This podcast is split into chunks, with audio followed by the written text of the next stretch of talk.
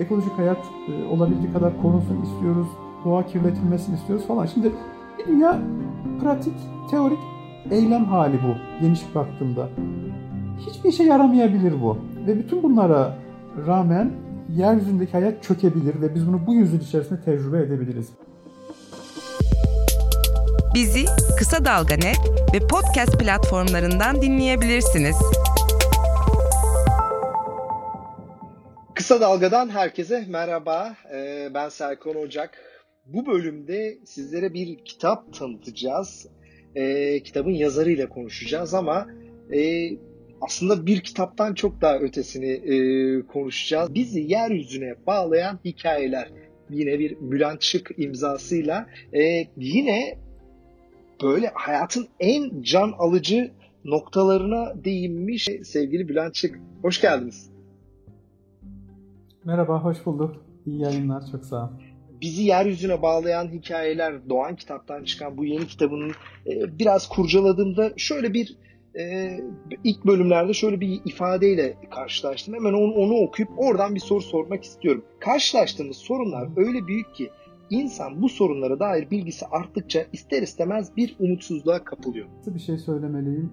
Ya aslında umut meselesini biraz tartıştım bu kitapta. Yani içinde olduğumuz ağır sorunlar, işte nedir o sorunlar? İşte iklim krizi, e, dünya ölçeğindeki e, yaygınlaşmış kimyasal kirlilik, e, mikroplastikten tutalım çok sayıda toksik çeşitli kimyasal maddeye kadar, ormansızlaştırma, hani böyle çok global ölçekte, küresel ölçekte seyreden ama hemen hemen hepimizi etkileyen, yani hangi coğrafi bölgede olursa olsun artık olumsuz etkilerini bulunduğumuz yerde yaşadığımız sorunlar ve önümüzdeki 10 yıllar e, gittikçe bu sorunların hayatı daha olumsuz etkilediğini kişisel olarak tecrübe edeceğiz. Yani işte e, Borneo'daki yağmur ormanlarının e, yok edilmesi, Amazon yağmur ormanlarının yıkıma uğratılması ya da Endonezya'da palm yağı üreticiliği nedeniyle bütün bir ekosistemin alt üst edilmesi e bunların yani hepimizi etkileyen sonuçları var.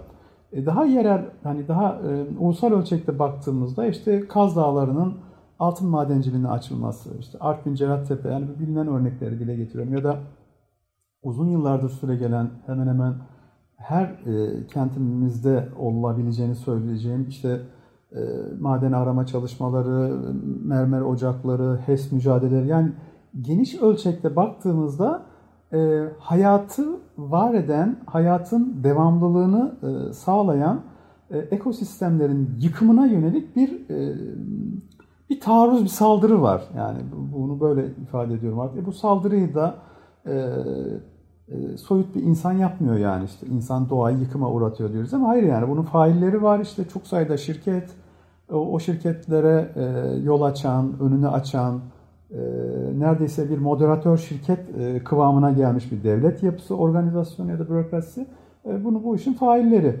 Ama etkilenen kesime baktığımızda e, hani mağdur edilen, etkilenen kesim e, orada da çok bir homojenlik yok. Yani e, bulunduğunuz coğrafi bölgeye bağlı olarak, imkanlarınıza bağlı olarak yaşadığınız işte e, ortamda bir takım işler yapıp yapamama hali, gıda maddesi üretip üretememe, köylü olup olmama, geliriniz, cinsiyetiniz bir sürü başka faktör var. Dolayısıyla büyük, bir büyük yıkım az sayıda şirket eliyle gerçekleştirilen, küresel ölçekte söylüyorum, bir yıkım.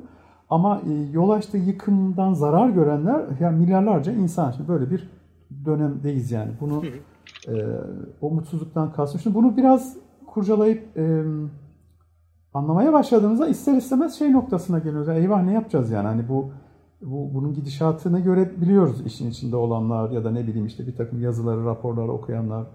E, yüzyılın sonuna gelmeden e, hatta önümüzdeki 30-40 yıl içerisinde e, doğadaki canlı türlerinin yarısının yok olabileceğini okuduğumda ben allak bullak oluyorum. Yani bu bu hayatın resmen alt üst edilmesi anlamına geliyor. Yani sadece insan için değil, bütün yeryüzündeki hayat. Ee, ve tabii doğal olarak şu soru, peki ne yapacağız yani? bu kitapta aslında yani çözümlerden ziyade e, bizim bir şey yapma irademizi e, güçlendirecek bir e, bir, bir, bir metin oluşturmaya e, çabaladım. Haber podcastle buluştu. Kısa Dalga Podcast. Kulağınız bizde, Kısa Dalga'da olsun.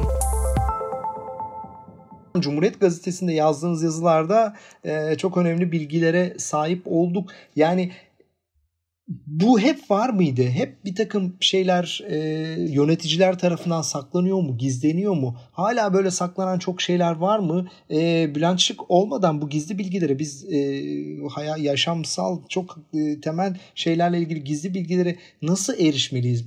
Bu anlamda ne gibi tavsiyeleriniz olur? Evet. Yani e, şimdi bu aslında kitapta da tartıştığım da bir e, bir mesele. E, kitapta yer alan bir yazı var. İşte hayatı yıkıma uğratarak e, bir hayat inşa edilebilir mi diye. Orada e, laboratuvar ortamında sentetik et üretimiyle ilgili e, problemleri ele aldığım bir yazıydı.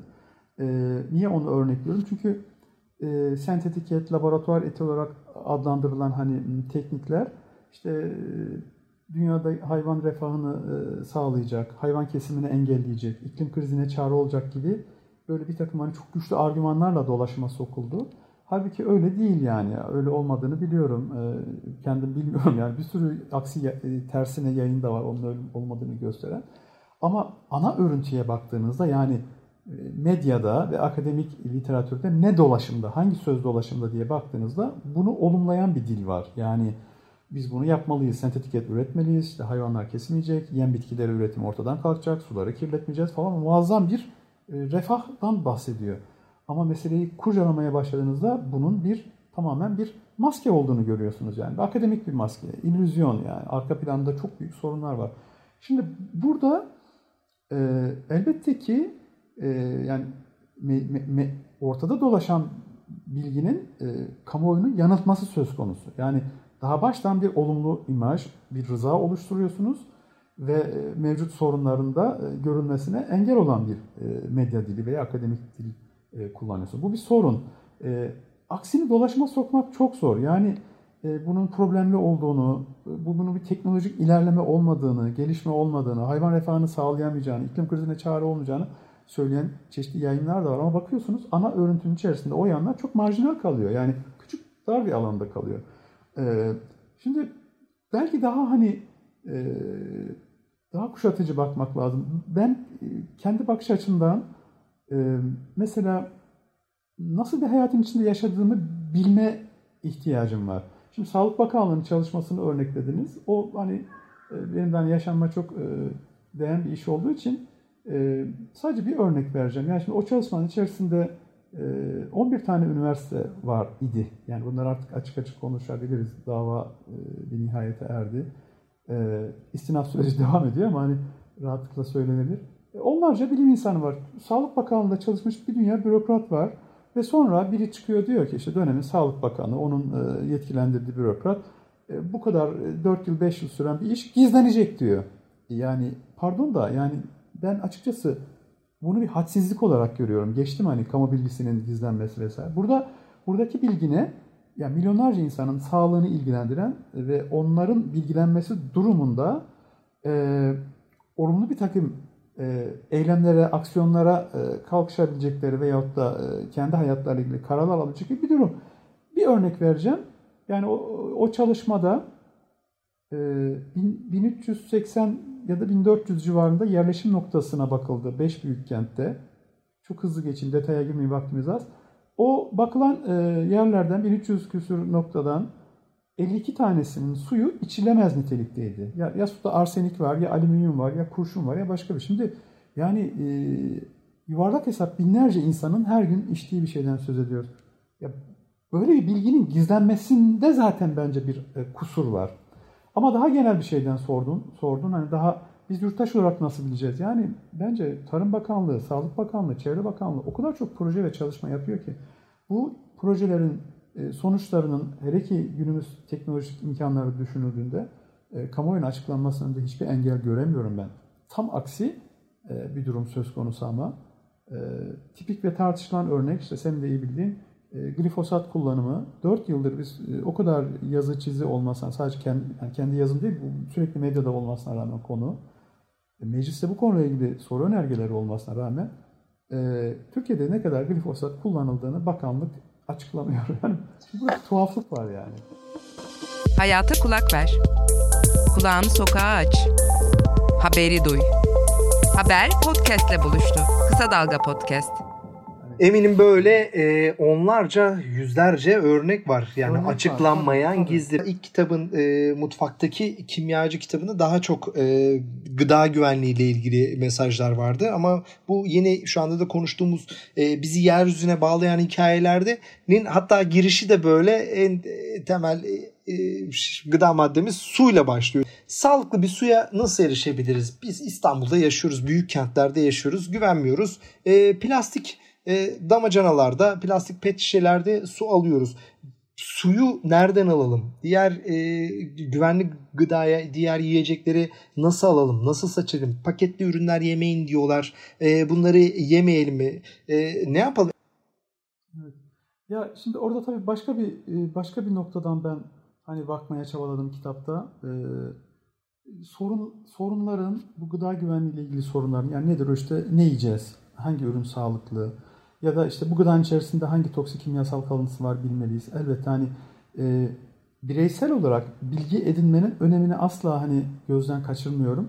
Fakat karşı karşıya olduğumuz sorunlar e, bireysel tercihlerimizin, alışkanlıklarımızın e, düzenlenmesi ya da ne bileyim oluşturulması kadar e, hatta ondan çok daha fazla kadar demeyeyim e, kamusal e, bir e, mesele olarak görülmeyi hak ediyor. Yani e, güvenilir, içilebilir su temini bir kamusal problemdir. Kamusaldan kastım ne? Yani e, şimdi bireysel baktığımızda mesele, mesele sadece geliyor tek tek bireylerde düğümleniyor. İşte Bülent Işık ne yapacak, Serkan Ocak ne yapacak falan. E, imkanınız varsa e, biraz da malumatınız, bilginiz varsa A markası değil B markası suyu alırsınız. Evinize biraz imkanınız varsa filtre taktırırsınız. Fakat şimdi burada burada başka bir sorun var. Biz bunu niye yapıyoruz? E, ya ben suyun içerisinde bir takım atıyorum toksik madde olmasını istemiyorum misal. E, benim sağlığıma zarar verecek bir şey olmasını istemiyorum. Yani e, tırnak içinde sağlığıma uygun bir besin maddesi veya su içmek, tüketmek istiyorum. Doğru, gayet makul. Ama ya, ya yani Serkan e, hocam yani e, bu mesele bu düzlemde kaldığı sürece e, biz e, sorunları çözmekten çok öte bir yere konumlanırız. Yani Doğru, e, doğru yani şu. günümüzü kendimizi kurtarmış oluruz. Ee, Yani şöyle bir şöyle bir şey söyleyeceğim. Ee, Mesela şimdi İstanbul'da yaşıyoruz. Ben Antalya'dayım. Antalya'da e, siz orada şimdi Kanal İstanbul projesi tartışılıyor. Üçüncü köprü, Kuzey Ormanları ile ilgili yıllardır süre gelen bir tartışma vardı ve bir yıkım projesi diyorum artık ben hali hazırdaki bu büyük mega işte ultra proje falan dedikten yıkım projesi ya orman ekosistemleri tahrip ediyor ya yeraltı sularını e, tahrip ediyor falan. E, Antalya ölçeğinde baktığımda Antalya'da da neredeyse dağ taş, mermer ocağı, taş ocağı da oldu. Yani bu bir anda oldu inanın. Yani 10-15 yıl içerisinde oldu. Ve e, e, su varlıkları fiziki olarak giderek azalıyor. Şimdi böyle bir durumda e, işte hangi suyu içelim, e, filtre yapalım. Evet tartışmanın bir boyutudur. Yani onu kesinlikle dediğim gibi önemsiz bulmuyorum. Ama öte taraftan e, biz bunları sadece bunları tartıştığımızda da çok büyük bir yıkımı ve daha büyük üzerimize doğru gelen bir felaketi de görememiş oluyoruz. Biraz durum böyle bir şey. Ee, mesela ben şöyle bir soru sordum kitapta. Soru yani nihayetinde. Üzerinde düşünelim diye sordum kolektif. İstanbul gibi e, 10 milyonluk, 12 milyonluk bir koca mega büyük kentte e, suların 3 ay boyunca akmadığını düşünelim. Ne yaparız? Hadi uzatalım bunu işte. 6 ay akmadığını düşünelim. İşte iyi bilinen örnekler Brezilya'da Sao Ölürüz. Paulo'da 2 yıl süren bir kuraklık oldu Sao Paulo'da. 20 milyonluk bir kent dünyanın. E, çok yakın örnek e, Güney Afrika'daki e, Cape Town yani sıfır e, diye, diye bir şey yaşadılar. Hani e, suların tamamen kuruduğu kesildiği durum falan. Şimdi daha e, uç noktaya götürelim. İstanbul susuzluk problemini sürekli yaşarsa ne yaparız? Veya Antalya veya İzmir, bir Ankara. Şimdi bu sorunlara e, bireysel çözüm bulamayız. Kamusaldan kastım o. Yani çok sayıda akıl, çok sayıda irade kolektif bir şekilde işin içerisinde olmalı ve biz, bizim bir yol haritası oluşturmamız lazım. Şimdi e, Serkan Hocam yani kritik soru bence şu, böyle bir irade ortada var mı? Yani birilerinin bu konuda duyarlı olması, yazması, çizmesi, e, bir şeyler yapmaya çabalaması, yani e, biraz önce bilim insanlar dedim gazetecimde ha, hakikaten üzerimize düşen bir sorumluluk var. E, onu yerine getirmeye çabalıyoruz ama bunu ben çözemem, sen çözemezsin. Burada büyük yapılara, büyük kurumlara ihtiyaç var. Ya çünkü gerçekten biz bir toplum olsak bu kuraklık, susuzluk bunlar bizim yani kolay üstesinden geleceğimiz sorunlar değil. Yani bilim ve teknolojiyle üstesinden geleceğimiz sorunlar değil. Bunun yani kitapta çok tartıştım bunları. Ee, şimdiden oturup kafa yormak lazım. E, kitabın sonlarında e, mevcut içinde bulunduğumuz pandemiyle ilgili de çok önemli bir e, günce var. Sizin o günceyi tutmanız e, özellikle çok önemli. Çünkü tüm bu saydığımız sorunlarla aslında bu pandemi süreci, bu Covid-19 çok e, ilgili. Orada e, bu kitap okuyacaklar e, henüz sonuçlanmadı tabii pandemi ama e, sizin güncenizden neler bulacaklar? Çok sağ ol. Ee, biraz da öfkeli konulardan daha sakin konulara getirdiğin için. Yoksa ikimiz de kızmaya böyle, kızmaya devam edeceğiz böyle. Ya, isyan edip. Böyle, hakikaten o bu, bu durumlarda bu, bu, buluyorum. Şimdi kitapta bir bölüm var e, e, Serkan. Yani mesela bütün dünyada böcek ekosistemlerinde çok ciddi bir e, çöküş var şu anda ve sadece bu bile e, bizi nasıl diyeyim eyvah ne oluyor ya bir şey yapmamız gerekiyor. Yani biz derken evet. E, Arılar, yani geyikler, onların hikayelerini yazmışsın. Tarım Bakanlığı olan, Çevre Bakanlığı olan, yerel yönetim kurumların harekete geçmesi lazım. Yani bunlar ancak öyle çözülebilir sorun. Ama ortada öyle bir siyasal irade yok. Sadece Türkiye'de de yok. Yani e, başka ülkelere de bakmaya çabaladım ben. Yani çok da şey örnekler hani böyle o çok iyi bildiğim işte Kanada'da, e, Nova Scotia'da eyaletinde 1 milyon nüfuslu bir eyalet dehşet verici bir su kirliliği var yani ve onun önünü açan bir kamusal irade var orada işte Justin Trudeau'nun e, başkanlık ettiği e, hükümet vesaire. Yani dünyanın benzeri ülkelerinde aynı sorunlar yaşanıyor. Şimdi şu, şu şunu yapmak istedim aslında. Bu yeryüzü tükenirse, tüketirsek veya yeryüzü yaşanmaz hale gelirse işte Mars'a gideriz. Çok popüler bir hani şey bu ne diyeyim dolaşımda olan, sıklıkla karşımıza çıkan medyada, sosyal medyada.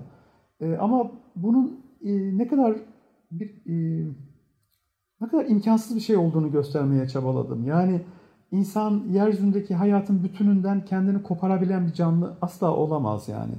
E, ki bu işte kuş, böcek, memeli çok sayıda canlı o hepsine biz bir şekilde örüntünün içindeyiz. Ama çok daha temelde yeryüzü bir mikroorganizma gezegeni ve bizim bütün vücudumuz onlar için bir ekosistemdir yani. Öyle kendimizi çekip bir yere götüremiyoruz. Bu olmuyor. Götürdüğümüz durumlarda e, o giden varlığa artık insan diyemeyiz. Başka bir şey deriz. O apayrı bir tartışma. Salgın meselesinde de e, şimdi hala dolaşımda farkındasındır mutlaka. Tıbbi tedavi söyleminin bir egemenliği var. Yani tıbbi tedavi söyleminden kastım şu. Bir ilaç ya da aşı bulunursak biz tamam her şey normale dönecek hissiyatımız var. Bu e, salgının ilk günlerinde de böyleydi. Hala böyle. E, elbette ki aşı bulunsun, bir tedavi imkanı oluşsun. Buna hiçbir kimsenin itirazı olmaz, ben de dahil. Fakat e, yani bu, bu salgının çok beklenen bir şey olduğunu, en az 17 yıldır, hani benim izlediğim kadarıyla 17 yıl, evveli de var da hani ben literatürde takip ettiğim, 17 yıldır bunun böyle bir e, problemin karşımıza çıkabileceğini dile getiren, geçtiğimiz bu 15-20 yıl içerisinde dünyanın çeşitli ülkelerinde benzeri salgınların olduğunu ve küresel bir pandemiye dönüşmemesinin bir şansı olduğunu değerlendiren rapor. Onlara yer verdim. Ee, bir de tabii hani bir kolektiviteye, bir dayanışmaya ihtiyacımız var. Bu çok net. Yani toplum ne kadar e, çöküyor olsa da şu anki içinde olduğumuz hukuk sisteminden tutun kamu bürokrasisine kadar yani bizim eğer bir arada yaşamak gibi bir kaygımız varsa yani bu sorunlarla uğraşmak ve çözmek gibi bir irade sergilememiz lazım. Bundan vazgeçemeyiz. Ve umut da biraz orada. Yani o eylemin içerisinde. O e, hala o bir şeylerin bizim için anlamlı olduğu fikriyatıyla hareket edebilmekte. Öyle düşünüyorum. E, mesela şöyle bir şey yapmaya çabaladım. E, işte bugün şimdi ben öğlen televizyon izledim. E, iki farklı ülkede yürütülen aşı çalışmalar var biliyorsun salgınla COVID ile ilgili. E, aşı bulununca e, iş normale dönecek diye bir söylem ortada geziyor. E şimdi kalkıp mesela şunu kimse e, hatırlıyor mu bilmem yani kitapta yazdım.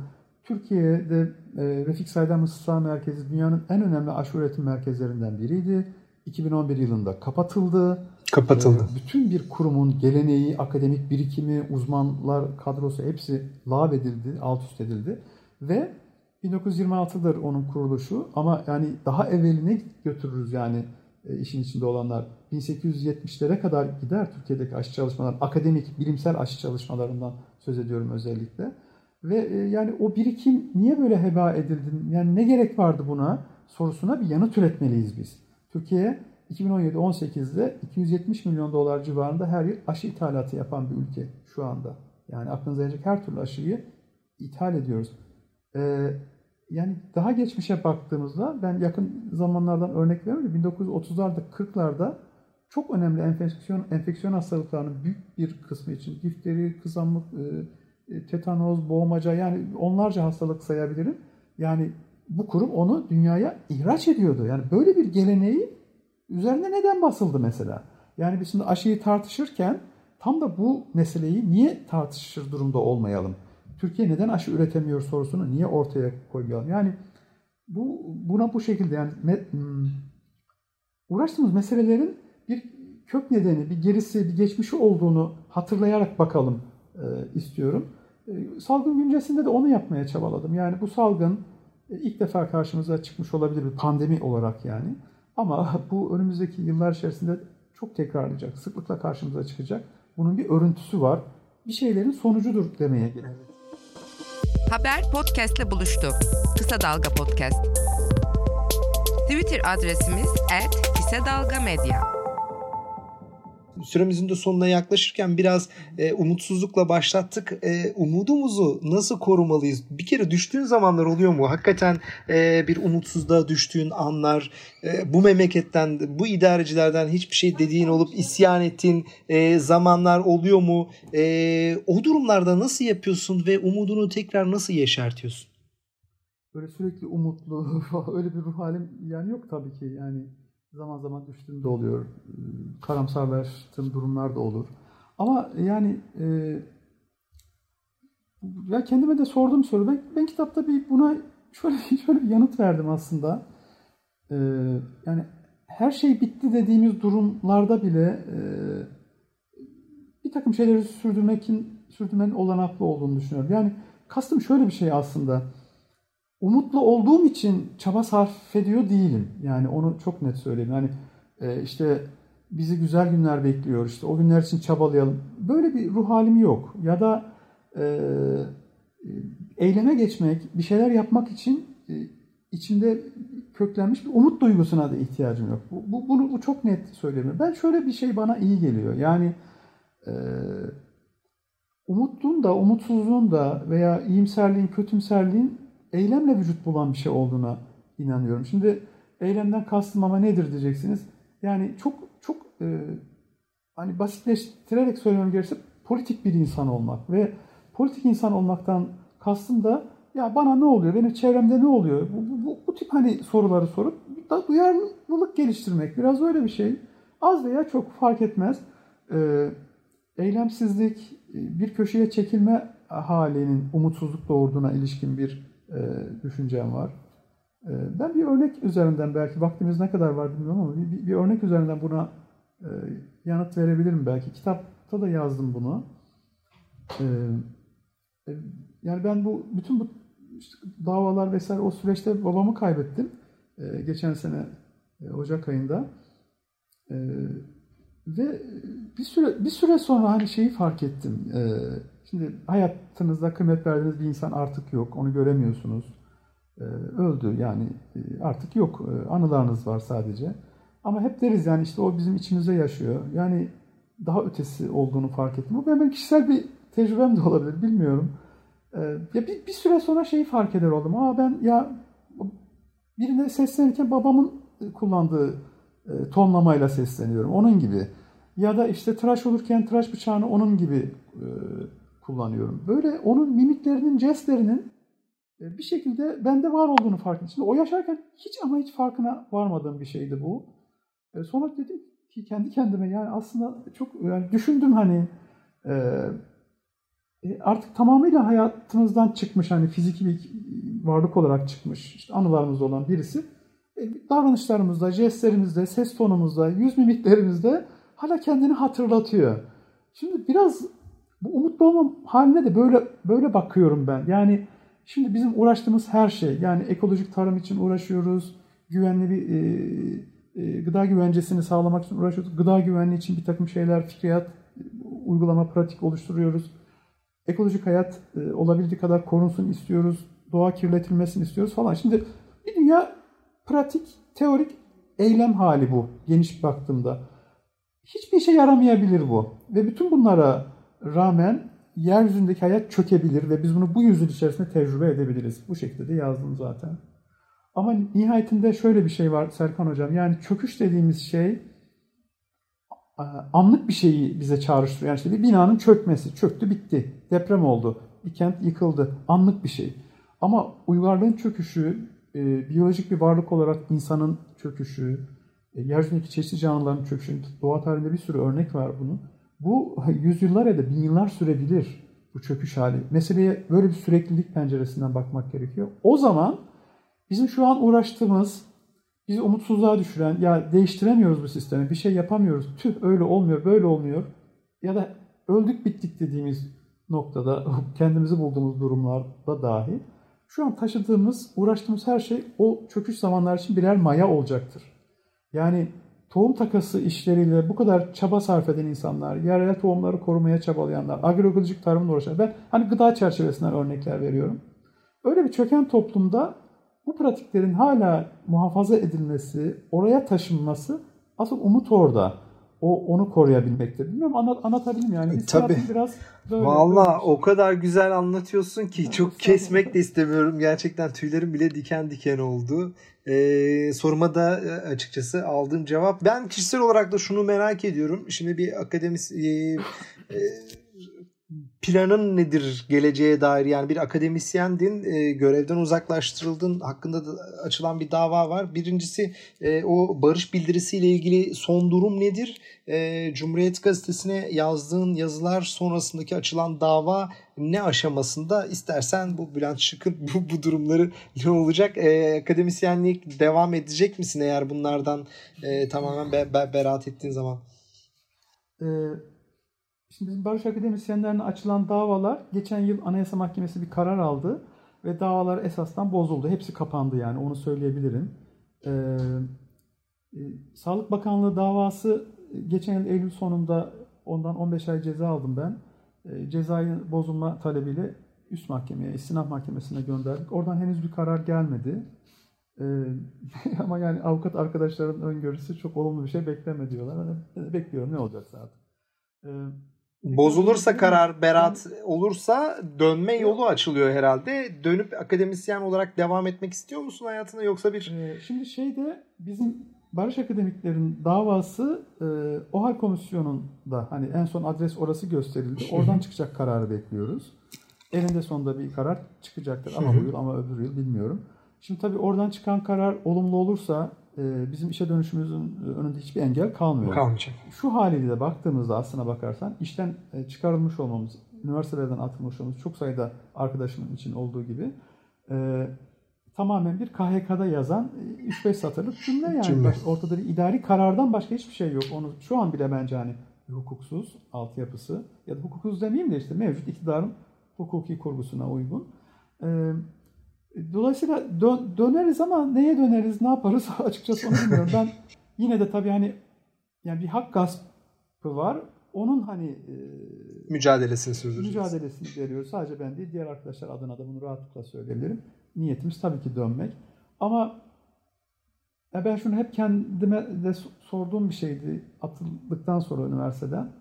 Yani e, çok sayıda çalışmamız yarım kaldı. Yani ben tanıdığım birkaç çeşitli arkadaş, yakın temasta oldum. O çalışmaları tekrar oluşturabilir miyiz, tekrar yapabilir miyiz onu bilmiyorum. Hani o o da bir zaman gösterecek bir şey. E, ama nihayetinde bir akademisyen olarak kendi adıma yani elimden geldiğince bilgi üretmeye devam ediyorum yani. Bu yapabileceğim tek şey o bağlamda şu an için. Ama biz e-. Biz eminiz ki yani Bülent Şık eylemsiz durmayacaktır her zaman. Ee, iyi ki varsın, iyi ki e, bir takım eylemlerde bulunuyorsun, iyi ki bizi yeryüzüne bağlayan hikayeler yazmak gibi eylemlerde bulunuyorsun ki e, biz de bunları e, paylaşıyorsun. E, atılmak da yani ben benim gördüğüm en son ben de atıldım biliyorsun. Çalıştığım kurumdan gazeteciler. E, biz e, kendime pay biçeyim bu, bu tarz şeylerde üreten insanlar var. E, herhalde bu duyguyu paylaşacağız ama hiçbir zaman bizi yazmaktan, e, doğru bildiğimizi söylemekten e, alıkoyamayacak hiçbir şey. E, bunu biliyoruz. E, bunu öyle, öyle el, elbette. İyi ki evet. Kısa Dalga'nın bu yayınında vardın. İyi ki kitabını konuştuk. İyi ki yazmaya çok devam ediyorsun. Gerçekten e, ağzına sağlık, emeklerine sağlık. Çok teşekkür ederim Bülent'ciğim. Çok sağ ol. Çok mahcup ettin beni. Çok teşekkür ederim. Çok sağ olasın. Çok sağ ol. Görüşmek dileğiyle. Hoşçakal. Haber podcastle buluştu. Kısa Dalga yayında. Bizi Kısa Dalga Net ve podcast platformlarından dinleyebilirsiniz.